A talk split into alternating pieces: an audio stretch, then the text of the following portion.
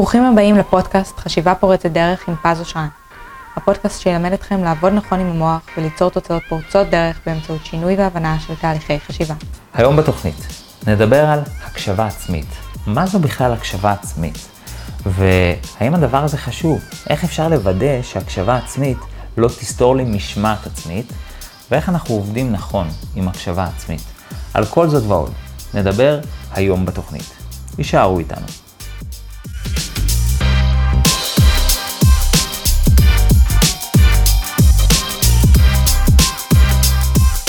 היי hey, חברים, מה שלומכם? ברוכים הבאים לפודקאסט חשיבה פורצת דרך. אני כל פעם תוהה לעצמי, האם אני אחזור על אותו פודקאסט, זאת אומרת על אותו פתיח, אני אעשה את אותו פתיח עם אותה אה, הצגה עצמית, או שאני אגוון. ובאמת אני יושב וחושב על הדבר הזה, ואני אומר, רגע, אבל אם יש אנשים חדשים, אז חשוב שהם יכירו אותי, כי בואו רגע נכיר. קוראים לי פז אושרן, אני מאסטר ומורה לתחום הזה שנקרא NLP, בארצות הברית גם מאסטר בהיפנוזה. חיברתי ארבעה ספרים, שלושה הגיעו למעמד רב-מכר. אה, יש לי בית ספר ל-NLP ברמת גן, קליניקה בראשון לציון, ואני מגיש את הפודקאסט הזה, חשיבה פורצת דרך בכל הפלטפורמות. ואז אני אומר לעצמי, רגע, אבל יש אנשים בטח שהם אה, לא חדשים, שהם כבר ותיקים. אז אני רוצה להגיד להם ברוכים השבים, כי הם באמת באמת שווים, ואני מוצא את עצמי כל פעם עם אותו פתיח. ונראה לי שזה בערך אה, חלק ממה שקורה להרבה אנשים שרוצים שינוי, ואז הם כאילו לא יודעים מה לעשות אחרת, ומוצאים את עצמם חוזרים לאותו עניין. במקרה הזה אני באמת שלם עם הפתיח, אז אני כנראה אמשיך לרוץ איתו, אלא אם כן יש לכם הצעה לפתיח חדש. אז אה, באמת אה, ברוכים הבאים. היום אנחנו הולכים לדבר על הקשבה עצמית, שזה איזשהו נושא שלדעתי הוא מאוד מאוד חשוב, ומצאתי עליו באמת מעט מידע, כי מעטים האנשים שבאמת יודעים לדבר עליו. לרוב זה בסיסמאות, אה, תקשיב לעצמך, ת, תקשיב לאינטואיציה שלך ולמה שאתה חושב, אבל מעטים באמת מסבירים את זה באופן מפורק, שאנחנו יכולים להבין מה זה אומר, מתי להשתמש בזה, מתי לא להשתמש בזה. אה, ואני רוצה רגע להתחיל דווקא משתי דוגמאות סותרות, אה, שיתחילו לעשות לנו סדר בנושא הזה. מקרה ראשון, הייתי באיזושהי סדנה, נקרא לה סדנה אולי לניקוי רעלים, אה, כי קצת קשה להסביר אותה, אבל זה סדנה נגיד ב, כמו בצום, זאת אומרת, זו סדנה שעושים בה צומות, חלק על מיצים, חלק צום ממש. וזו סדנה שמראש ידעתי שהיא סדנה לא פשוטה, אבל זה ניקוי רעלים שבסופו באמת מרגישים כאילו מקבלים גוף חדש. ו... וזה היה לא פשוט, כי, כי לפעמים אדם רעב ולפעמים אדם צמא, דברים שהם טבעיים, שחלק מהמנגנונים של הגוף. אבל זה כמובן נעשה בפיקוח של אנשים שעשו את זה הרבה פעמים, והם כבר אה, מנוסים. וחלק מהאנשים שהייתי בסדנה אמרו, הקשבתי לגוף, והוא אמר לי להפסיק, אז הפסקתי. ואני חשבתי לעצמי באותו רגע, מה זה? איזה ויתור עצמי.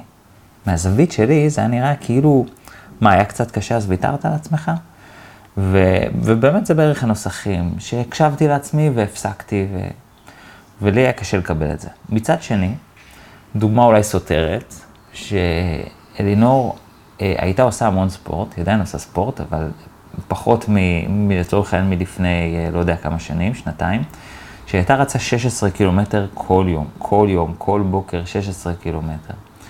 ויום אחד התחילה איזה כאב בברך, והיא הלכה ל... ל... רופא כזה של מפרקים, והוא אמר לה, אמ, מה, מה את רצה ואיזה פעילות וזה, ואז היא אמרה לו, תשמע, אני כל יום רצה 16 קילומטר. הוא אמר, תשמעי, זה עומס, את חייבת לנוח קצת. ואלינור באמת אה, בהתחלה נחה, כדי לא, לא אה, להעמיס על הברך, ואחרי איזושהי תקופה שהיא רצה, היא חזרה לרוץ אינטנסיבית. שנה אחר כך, אמנם הכאב בברך עבר, אבל שנה אחר, אחר כך התחילה איזשהו כאב בקרסול, שפוגש אותה למעשה עד היום. ובעצם, אם נסתכל על זה, פה הגוף אמר לה להפסיק, והיא לא הפסיקה. זאת אומרת, הגוף אמר לה, רגע, זה יותר מדי בשבילי, לא, לא הפסיקה. זאת אומרת, לפעמים הגוף מתחיל איזה כאבים קטנים. וכשאני מסתכל על שתי הסיטואציות, עולה לי איזושהי שאלה של מה זה באמת הקשבה עצמית? האם זה אומר שאם קשה לי אני צריך להפסיק? אם קשה לי אני צריך להמשיך? איפה אולי עובר הגבול בין המקום שבו אני מוותר לעצמי, קשה לי אני מפסיק, לבין המקום שבו אני מקשיב לעצמי, והגוף פשוט אומר לי לעצור ולהפסיק. ואלה שאלות שאני רוצה לדון יחד איתכם היום בפודקאסט. אני חושב שהן מאוד חשובות. אני רואה המון אנשים שאין להם הקשבה עצמית, שהם לא יודעים להקשיב לעצמם, ואנחנו, אה, עד כמה שיותר לנו הזמן קצת, נכיר את המקרים האלה, נכיר את, ה, את התסמינים של חוסר הקשבה עצמית. וגם את הבלבול של למה זה נוצר. אה, ובאמת באידיאל שלי, אם נשים את זה רגע על השולחן, באידיאל שלי זה שבסוף הפרק אתם תוכלו לעבוד בצורה יותר קשובה עם הגוף, ובצורה שגם לא תסתור אה, משמעת עצמית, או, אה, או מצוינות, או חתירה למטרה, או הרבה דברים אחרים, שהרבה פעמים אנשים תופסים שהם אה, סותרים אחת את השנייה. אז זה בעצם האידיאל שלי, ולשם אני שואף בפרק הזה, ואנחנו נתקדם לשם עקב בצד אגודל. אה, אז, אז בואו רגע נבין את הנושא הזה, קצת של הקשבה עצמית, של מה זה בכלל. כי למעשה, אם אנחנו חושבים על זה, כדי לקבל החלטה אנחנו צריכים מידע. כן, אדם לא יכול, אה, או יהיה לו יותר קשה להחליט אם הוא רוצה את אופציה מספר 1 או אופציה מספר 2, אם הוא לא יודע מה זה האפשרויות האלה ומה ההשלכות של כל אפשרות כזאת. לכן אנחנו צריכים איזושהי, איזושהי מידע, אינפורמציה, איזושהי הבנה על מה זה בעצם אופציה 1 ומה זה אופציה 2. כשבעצם אם אנחנו חושבים על זה, מהם הערוצים שדרכם אנחנו יכולים לקבל מידע, ובואו רגע נבין ונכיר את הערוצים האלה. אה, ערוץ ראשון יכול להיות בעצם כל מיני ערוצים חיצוניים נקרא לזה, זאת אומרת אנשים מסוימים, זה ערוץ של מידע, זאת אומרת אנשים שראו מה זה אופציה 1-2, או אנשים שחוו את אופציה 1 או 2, יכול להיות כל מיני מומחים בתחומם ש, שמכירים את הנושא הזה, יכול להיות אה, אינטרנט, כל הדברים האלה זה ערוצים שהם מגיעים מבחוץ. יש גם ערוצי אינפורמציה, ערוצי מידע, שמגיעים מבפנים, כמו למשל הרגשות שלנו, אה, גם אינטואיציות, יש, יש אנשים שיש להם אינטואיציות מטורפות, אה, גם הנושא של תחושות, של מה אנחנו חווים וכאלה. ויש ערוצי אינפורמציה שהם חצי בפנים, חצי בחוץ. זאת אומרת, הם לא שייכים לבפנים, הם לא שייכים לבחוץ. כמו אני אתן לכם רגע כמה דוגמאות, כי הם, אני אתן לכם כמה דוגמאות, כי הם באמת מושפעים גם מבפנים וגם מבחוץ. אה, כמו למשל, בשפה מקצועית זה נקרא פרדיגמות או אמונות. אה, מי שככה למד NLP אז, אז בטח מכיר את המושג הזה, אמונות זה בעצם תפיסות מסוימות, שחלקם יכולות להגביל, חלקם לא. אה, אידיאלים, כמו למשל אה, מודל היופי, שהוא משתנה לחלוטין גם לפי החברה. אם למשל תטוסו לאפריקה, אז שמה אישה מלאה, זה נחשב שפע, זה נחשב מאוד מושך, זה נחשב מאוד סקסי. בשונה ממודל היופי, בצער רב אני אומר, במערב, שהרבה פעמים נתפס שדווקא הרזה הוא המושך. אה, למה אני אומר בצער רב? כי הרבה פעמים זה, זה מוביל למצב של הפרעות אכילה, שגם הפרעות אכילה זה מצב של חוסר הקשבה, שאדם לא מקשיב למה הגוף צריך. אה, אז, אז בעצם יש גם, יש, אז יש ערוצים מבפנים, יש ערוצים מבחוץ, ויש חצי חצי, את אותם פרדיגמות, אמונות, אידיאלים וכן הלאה. כשאם אנחנו מסתכלים באופן הבסיסי ביותר, אה, הגוף, כל הערוצי אינפורמציה שמגיעים מבפנים, זה ערוצי אינפורמציה שאי אפשר להתעלם, שהם לא, הם לא חוסר אינפורמציה, זאת אומרת, זה לחלוטין אינפורמציה שצריך לקחת בחשבון, משם אנחנו מבינים דברים. ברמה הבסיסית ביותר, אם למשל הגוף צריך מים, אז uh, הוא יסמן לנו את זה על ידי תחושה, על ידי יובש בפה, או על ידי מה שאנחנו קוראים לו צמאון. ואם הגוף אה, צריך אוכל, אז הקיבה תתחיל לקרקר, ויש לו את הסממנים. ואם הגוף צריך שינה, אז יש לגוף את הדרך לדבר איתנו ולהגיד, אני צריך עכשיו שינה, אני צריך עכשיו אוכל, אני צריך עכשיו מים. עכשיו, מאיפה נוצר הבלבול בעצם? בין המקום של האם זה סותר לי את, ה, את המשמעת העצמית, לבין המקום שאני רוצה באמת להקשיב לעצמי. אני חושב שהמקום שבו יוצר את הבלבול, זה שלהקשיב ל... זה דו משמעות. אם תחשבו רגע על המילה להקשיב ל, זה יכול להתפרש לשני המקרים. זאת אומרת, כשהורה, נגיד, אומר לילד שלו, אתה לא מקשיב לי, תקשיב לי בבקשה, מה אתם מדמיינים שההורה אומר לילד? מצד אחד אפשר לדמיין שההורה אומר לילד, רגע, תקשיב למה שאני אומר. ומצד שני, הכוונה היא תקשיב בקולי, זאת אומרת שמה שאני אומר, תעשה. וכשאנשים מדברים על הקשבה, על הקשבה עצמית, יש כאלה שמדברים על המשמעות הראשונה ויש כאלה שמדברים על המשמעות השנייה. משמעות ראשונה זה אומר הקשבה עצמית, קשה לך, תפסיק. כי הגוף אומר משהו, תשמע בקולו. מה שהוא אומר לך, תעשה. ויש אנשים שהם יוצרים לזה אפילו איזשהו אנטי ואומרים, אה, לא, להקשיב לזה, זה, אתה לא צריך להקשיב לזה כי אז אה, אתה, אתה לא במשמעת עצמית. ולמעשה ההגדרה היותר נכונה להקשבה עצמית זה לא לשמוע בקולו, אלא לפתוח את הערוץ אינפורמציה. כי אם אנחנו חושבים על זה מי צודק ומי טועה, אז בעצם שניהם צודקים ושניהם טועים. כי אנחנו לא רוצים לסתום את ערוץ קבלת האינפורמציה מה, אה, מהגוף, מהעולם הפנימי שלנו, ומצד שני אנחנו גם לא רוצים להשתעבד לו. אז, אז אם אנחנו משתעבדים לו, אנחנו מבטלים את כל שאר הערוצים, כי כבר יש לי כביכול מקבל החלטות אחד, וזה הגוף.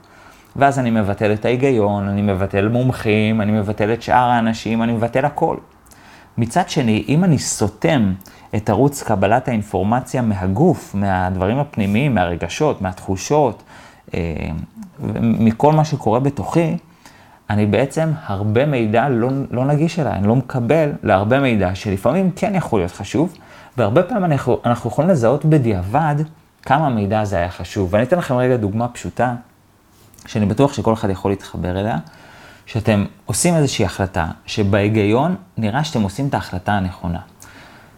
אבל משהו בגוף אומר לא לעשות את זה, ואתם לא מבינים, כאילו, איך, איך זה יכול להיות? הגיונית זה הדבר הכי נכון בעולם. אז אתם הולכים לפי היגיון, ואתם עושים את ההחלטה הזאת, ומשהו מתפקשש. לפעמים זה הבלתי יאומן, לפעמים זה משהו שאף אחד לא חשב שיתפקשש. ופתאום הדבר הזה שונה לגמרי מהתוצאות שציפיתם להן. וכשאתם פוגשים את התוצאות, ואתם, לפעמים אנשים אפילו מתאכזבים מהן, מה שעובר להם בתוך הראש זה, יאללה, הרגיש לי לא לבחור בזה. יבואו האנשים שלה כשמקשיבים בקול הקול הפנימי ויגידו, נו, אז אם ידעת, אז למה לא הקשבת בקולו? ואגב, רוב הפעמים שאנחנו לא מקשיבים בקולנו, שאנחנו לא, לא אה, נקרא לזה מקשיבים לאינטואיציות או לאותן תחושות פנימיות, זה כי אנחנו לא יודעים לפרש את זה, אנחנו לא יודעים איפה הגבול בין האם אני צריך לשמוע בקולו או להבין את הערוץ אינפורמציה, אז אנחנו פשוט לא מבינים את, ה, את ההבדל ביניהם. ומה שהדבר הבסיסי ביותר שאנחנו רוצים לוודא לכולם, זה שאנחנו לא רוצים לסתום את קבלת האינפורמציה מהגוף. יכול להיות שלפעמים הוא צודק, לפעמים יכול להיות שהוא טועה. לפעמים יכול להיות שאנחנו רוצים לשמוע כשהגוף רעב כדי לדעת שחסר לו אוכל, או שהגוף עייף כדי לדעת שחסר לו שעות שינה, אנחנו צריכים לדעת את הדברים האלה גם ברמה האבולוציונית, ההישרדותית. זה דברים שהם חשובים, שחשוב שנדע אותם, אז אנחנו לא רוצים לסתום את, ה, את הערוץ הזה, שמספק לי מידע כל כך חשוב, כי אם אני אהיה בלעדיו בעצם, אז אני לא אדע על צרכים בסיסיים. החל מצרכים פיזיים, שזה בעצם מה שקורה בהפרעות אכילה, שהם ממש לומדים להתעלם מאותם צרכים בסיסיים, עד צרכים מנטליים, שלפעמים גם חסר לנו צרכים מנטליים. כי אם נחשוב על זה, גם ה mind מדבר איתנו. תחשבו על זה. הרגשות שלנו זה הדרך של ה mind, אם תרצו, אין, אין באמת אה, תרגום למילה mind, אבל אם נרצה רגע לתרגם את זה, זה כל העולם הרגשות והתחושות והמחשבות וכל העולם הפנימי שלנו. אז ה mind בעצם מדבר איתנו. הוא כמובן לא מדבר איתנו כמו שאני מדבר איתכם, בשפה כזאת ברורה, הוא מדבר איתנו דרך רגשות ותחושות. ומי ששמע את הפרקים על רגשות, אז העמקתי בזה מאוד מאוד בפרקים האלה, ומי שלא, אני ממליץ בחום על הפרקים האלה, הם פרקים מאוד מאוד טובים. אה, שלצורך העניין, אם מישהו עשה משהו שעובר על הגבול שלי, אז הדרך שבה אני אבין שרגע, מישהו עבר על הגבול שלי, זה כעס. זאת אומרת, כעס זה הדרך של הגוף להגיד לי, מישהו פה עבר על הגבול. אדם שלא יודע להקשיב לתחושות האלה, שהערוץ סתום והוא לא מקבל אינפורמציה מהגוף, או הוא מקבל אינפורמציה בצורה מאוד לקויה, מה שהוא יכול למצוא את עצמו זה במצב שהוא פתאום כועס והוא לא מבין למה. מתי זה התחיל? איך? מה קרה פתאום? כאילו פתאום אני כועס, או פתאום אני מבואס, ופתאום אני מדוכדך, ואני לא מבין מה קרה. ואני לא בעצם הייתי מספיק קשוב כדי לזהות שברגע שמשפט מסוים נאמר לי, הוא עבר את הגבול, ושם נוצר כעס. כי אם הייתי מספיק קשוב והייתי יודע, הופה, זה הרגע שהתחיל כעס, אז הייתי יכול באותו רגע לתקשר ולהגיד, זה לא מקובל עליי, אני מבקש שהדבר הזה לא יקרה בבקשה. זאת אומרת, לא היה פה מספיק הקשבה כדי לקבל את האינפורמציה. ו... ולכן אנחנו כן רוצים לא לסתום את הקבלת אינפורמציה הזאת, כי באמת הרבה בעיות מתחילות כש... האינפורמציה הזאת נסתמת, כי יש המון מידע שמגיע מה mind, החל מהרגשות שהם באמת אינפורמציה מאוד חשובה, רגשות לא רק שליליים, גם חיוביים. למשל, מה אנחנו אוהבים לעשות בחיים. תחשבו על זה, שאם אין לנו דברים שגורמים לנו לאושר, שבאמת הם ממלאים אותנו, מספקים אותנו, זה עשוי להיות חיים מאוד ריקניים. זאת אומרת, אם אדם הולך נגיד לעבודה שהוא לא נהנה ממנה, והוא נמצא בזוגיות שלא טובה לו, והוא עושה כל כך הרבה דברים שאולי הסביבה תיארה אותם כנכון, שלצורך העניין האמא רצתה שהילד יהיה מהנדס, אבל הוא זה לא מעניין אותו, וזה לא בשבילו, הוא היה יכול להיות, אה, לא יודע, משהו אחר אה, שהיה יכול להיות הרבה יותר מעניין אותו. אה, לצורך העניין מפיק אירועים, הוא היה יכול להיות מפיק אירועים מושלם, אבל האמא אמרה, עזוב, מה תהיה מפיק אירועים? תהיה עכשיו, לך תהיה מהנדס, והוא הולך כל יום לעבודה, שעושה לו לא טוב, והוא נמצא בזוגיות, שאולי ברמת הסביבה, והאמא אומרת, זה בדיוק מה שאתה צריך, זה האידיאל. אבל ברמה התחושתית, חסר שם משהו. ושם בעצם, הרבה פעמים מתחיל איזה שבר, מתחיל, מתחיל בעיה. כי בעצם מה שקורה שם, אין לו מה שיספק אותו, וימלא אותו, וייתן לו אושר. ולכן גם הרגשות החיוביים הם אינפורמציה חשובה שאנחנו רוצים לקחת אותה בחשבון. גם דברים שאנחנו אוהבים, זה בעצם הדרך של הגוף לקרוא לנו, שמע, המקום שלך שם. אם אתה נהנה לנהל, יכול להיות שזה המקום שלך. כאילו, תת המודע בא להגיד לך, אתה, אתה לא סתם אוהב את זה, זה המקום שלך. ואם אתה נהנה לעזור לאנשים, אולי זה המקום שלך, ואם אתה נהנה ממתמטיקה, זה המקום שלך, ואם אתה נהנה... זאת אומרת, הרבה פעמים הדרך של הגוף להגיד איפה הוא רוצה אותנו, זה דרך הרגשות החיוביים. ואנחנו רוצים להבין את הדברים האלה, לפתוח את הערוץ הזה ולעבוד איתו ולא נגדו. ואם נסכם לכם את כל הנושא של הקשבה עצמית, זה שאנשים חושבים שהקשבה עצמית זה לעשות בכל הרגשות. אתה אוהב משהו, אז אתה חייב לעשות אותו עכשיו. או אתה, משהו קשה לך, אז תפסיק, ואז באמת אין משמעת עצמית. אבל הקשבה עצמית אמ-, אמיתית זה לוודא שאני לא סותם את הערוץ הפנימי שלי, את האינפורמציה שמגיעה מהרגשות, מהתחושות. אני מזהה את זה. יכול להיות שאני אפעל לפיו, יכול להיות שלא. יכול להיות שאני אגיד, אוקיי, קשה לי, אבל אני בוחר להמשיך עוד קצת, ואז לראות איך אני מרגיש, ואז אם זה עובר, ואז אולי התגברתי וזה דווקא מתחלף בתחושת גאווה, ולא. אני לא רוצה לבטל את אותן תחושות, אני לא רוצה לבטל את אותן רגשות, אני לא רוצה לבטל את כל האינפורמציה שמגיעה מבחוץ. אני רוצה לזהות, להיות קשוב לזה, ובסוף זה מקבל את הפרופורציה מתוך החלק שלו. זאת אומרת, בסוף אני כן גם רוצה לתת מקום להיגיון, למומחים, לידע, וגם לאינטואיציה ולתחושות, והכל ביחד מקבל מקום. אדם שעובד רק ממקור אחד, ולא משנה מה זה המקום הזה, אדם שעובד רק מאינטואיציות, כנראה במקום שבו צריך אה, אה, החלטות הגיוניות, נגיד כמו התנהלות פיננסית, אז הוא נופל שם. והאדם שעושה רק החלטות הגיוניות, אז במקום שבו צריך החלטות רגשיות, אולי כמו אה, לבחור מקצוע, או לדעת מה הוא אוהב, או לדעת מה עצבן אותו, ולתקשר את הרגשות שלו, פה הוא עשוי ליפול, ושם הוא עשוי למצוא קושי. ולכן אנחנו רוצים לוודא שכל הערוצים פתוחים. ברגע שאנחנו מקבלים אינפורמציה מהכל, אנחנו נמצאים בהקשבה עצמית, משם איך עובדים עם זה, זו כבר שאלה חדשה. היא שאלה הרבה יותר טובה, היא שאלה הרבה יותר מדויקת, והיא שאלה שגם ללא ספק יכולה להתחדד עם הזמן, אבל היא כנראה לא תקרה אם אחד הערוצים סתומים, אם אחד הערוצים בעצם אה, סגורים, נעולים, ואני לא יכול, אה, אה, לא יכול לעבוד עם זה. אני מבין לגמרי, זו גם שאלה כנראה חדשה, שיש אה, הרבה אנשים שחיים במלחמה בין הבפנים לבחוץ.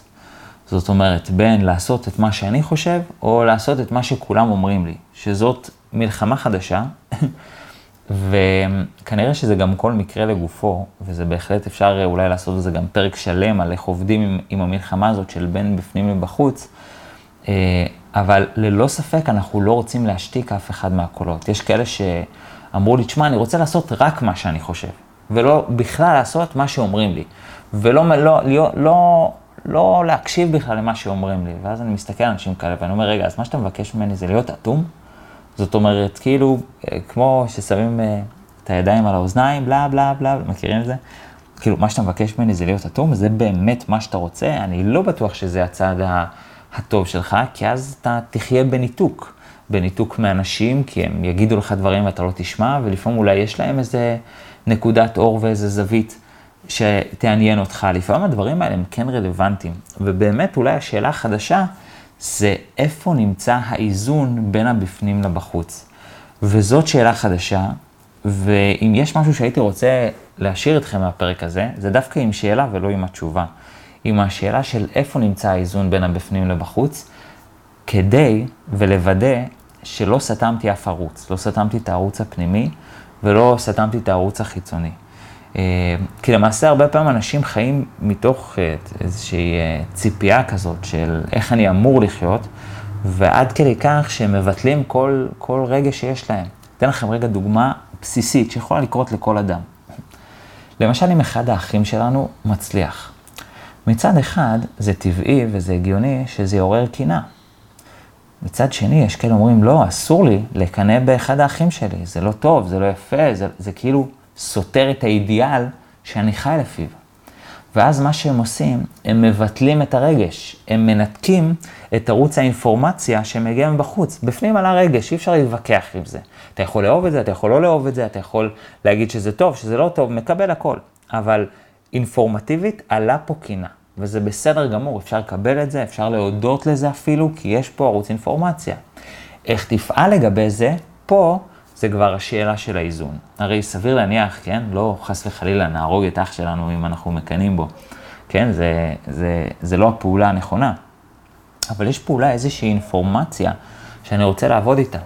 ומי שהיה בפרק על רגשות, אז מבין שקנאה זה, זה כדי לדרבן אותנו, להצליח ולהתקדם, ורעיונות לאן אפשר להגיע. ועל זה נאמר קנאת סופרים תרבה חוכמה. ולכן אני רוצה לדעת להבין, אוקיי, אז אולי יש פה איזושהי אינפורמציה, לאן אני רוצה להגיע, לאן אני יכול להגיע, אולי יש פה איזשהו מישהו ללמוד ממנו, שכבר עשה את זה ויכול לשפוך אור איך גם אני יכול להגיע לשם. ואז אני עובד עם הקשבה עצמית, אני מקבל את האינפורמציה, בסוף מקבל את ההחלטה גם בצורה הגיונית, גם לפי האידיאל, הכל מקבל מקום, אבל לא מבטל את הקנאה, כי זה לא טוב, כי זה סותר לי את האידיאלים, כי לא יודע מה. אה, זה מה שקורה גם בהפרעות אכילה. אדם נגיד רעב, לא, אסור לי להיות רעב, זה לא טוב. אדם אה, אה, כועס, אסור לי לכעוס. בסוף עבודה נכונה היא עבודה, עבודה שלא מבטלת את העולם הפנימי, שנותנת לו מקום, אבל מקבלת את ההחלטה בהרמוניה עם כל הערוצים. וזה אולי המשפט החשוב ביותר שאני רוצה שתיקחו מהפרק. עבודה נכונה היא עבודה שלא מבטלת אף אחד מהערוצים, אלא יוצרת הרמוניה בין כל הערוצים. ולפעמים כש, כשאנשים חיים יותר מדי עם ערוץ מסוים, שם נוצרת התנגשות. למשל, אדם באידיאל שלו, ברעיון שלו, זה אני אדם חברותי, אבל פתאום הוא צריך שקט. הגוף אומר, תשמע, אתה צריך עכשיו שקט. וזה כאילו סותר, זה יוצר איזה קונפליקט של מה קורה פה, אבל אני מכיר את עצמי כאדם חברותי, כאילו יש פה איזשהו קונפליקט, איזשהו, איזשהו חוסר השלמה בין האידיאל, בין מה הרעיון, או מה הגיוני בעיניי על מי אני, לבין מה בפועל הגוף שלי רוצה. אה, אדם למשל אומר, אני אוהב אוכל, אבל לא סתם, כשאנחנו לא מרגישים טוב ואנחנו חולים, הגוף לא רוצה אוכל. הרבה פעמים, תשימו לב, כשאנחנו חולים ולא מרגישים טוב, הגוף לא רוצה אוכל, לא סתם. זה הדרך של הגוף להגיד, שמע, אני עכשיו צריך את האנרגיה לא, בלפ... לא בשביל לפרק אוכל, אני צריך את האנרגיה בשביל לטפל בעצמי. וזה הדרך שלי להגיד לך. ו...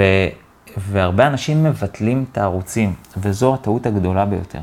ואם יש מסר שבסוף אני ארצה שתיקחו, זה לא לבטל שום ערוץ. לא לבטל את האידיאלים ולא לבטל את ההיגיון, ולא לבטל גם את הרגשות שלנו, שגם הם חשובים. זה לא אומר לפעול לפיהם, כי אז באמת אנחנו מבטלים אה, משמעת עצמית, וזה בסדר שקשה, וזה בסדר גם לקנא, וזה בסדר לכעוס, וזה בסדר להרגיש כל רגש, לא צריך לבטל, לא צריך להתכחש אליו, לא צריך אה, להגיד שזה לא קורה, ולא צריך לנתק את הקשר עם הרגשות שלנו ועם כל מה שקורה בתוכנו.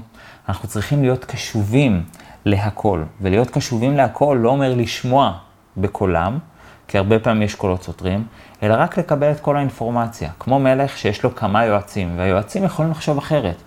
יועץ א' יגיד ככה, יועץ ב' יגיד ככה, יועץ ג' יגיד ככה, ולפעמים כל אחד מהיועצים יהיה צודק. יועץ א' אולי יהיה יותר צודק בנושאים כלכליים, ונושא ב' אולי יותר בנושאים בין אישיים, ויועץ ג' בנושאים אחרים.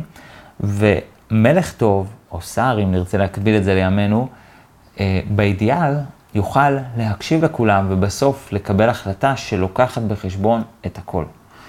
ואת כל הערוצים.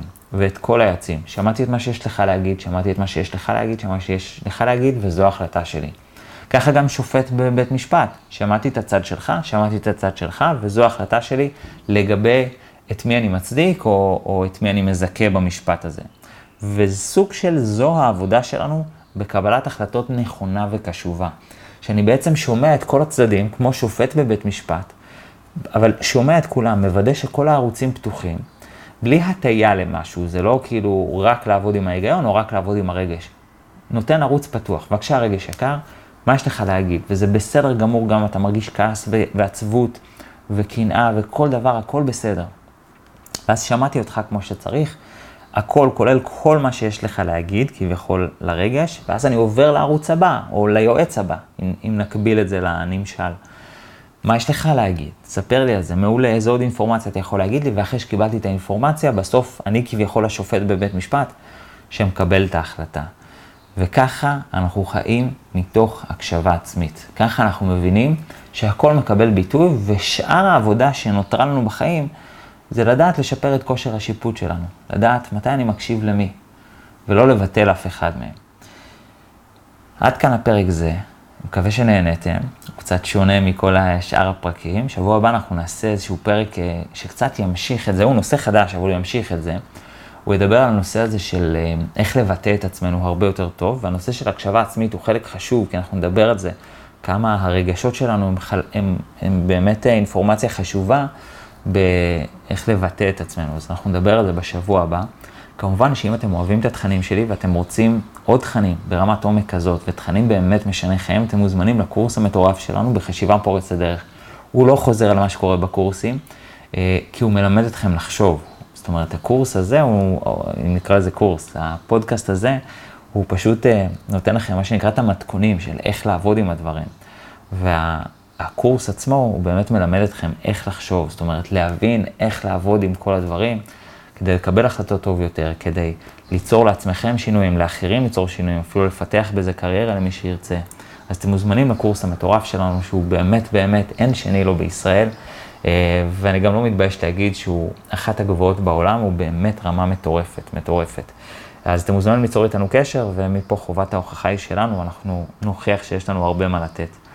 אה, אנחנו נהיה כאן גם בשבוע הבא, תודה רבה לכם שהאזנתם. אם, אם אהבתם, אז אתם כמובן מוזמנים לתת לייק ולשתף. תודה רבה לכם על ההקשבה, על הפרגון, על הלייקים. תודה רבה לכם. אנחנו נהיה כאן גם בשבוע הבא, אותו מקום, אותה שעה, חשיבה פורצת דרך. לי קוראים פז אושרן. אוהב אתכם, חבר'ה. ביי בינתיים. תודה שהאזנתם לחשיבה פורצת דרך עם פז אושרן. אתם מוזמנים ליהנות מכל התכנים שכבר פרסמנו בערוץ היוטיוב, או מהספרים שיצאו לאור. כדי ליצור איתנו קשר, תוכלו למצוא את פרטי ההתקשרות מתחת לכל סרטון ביוטיוב, או באתר pazosran.co.il.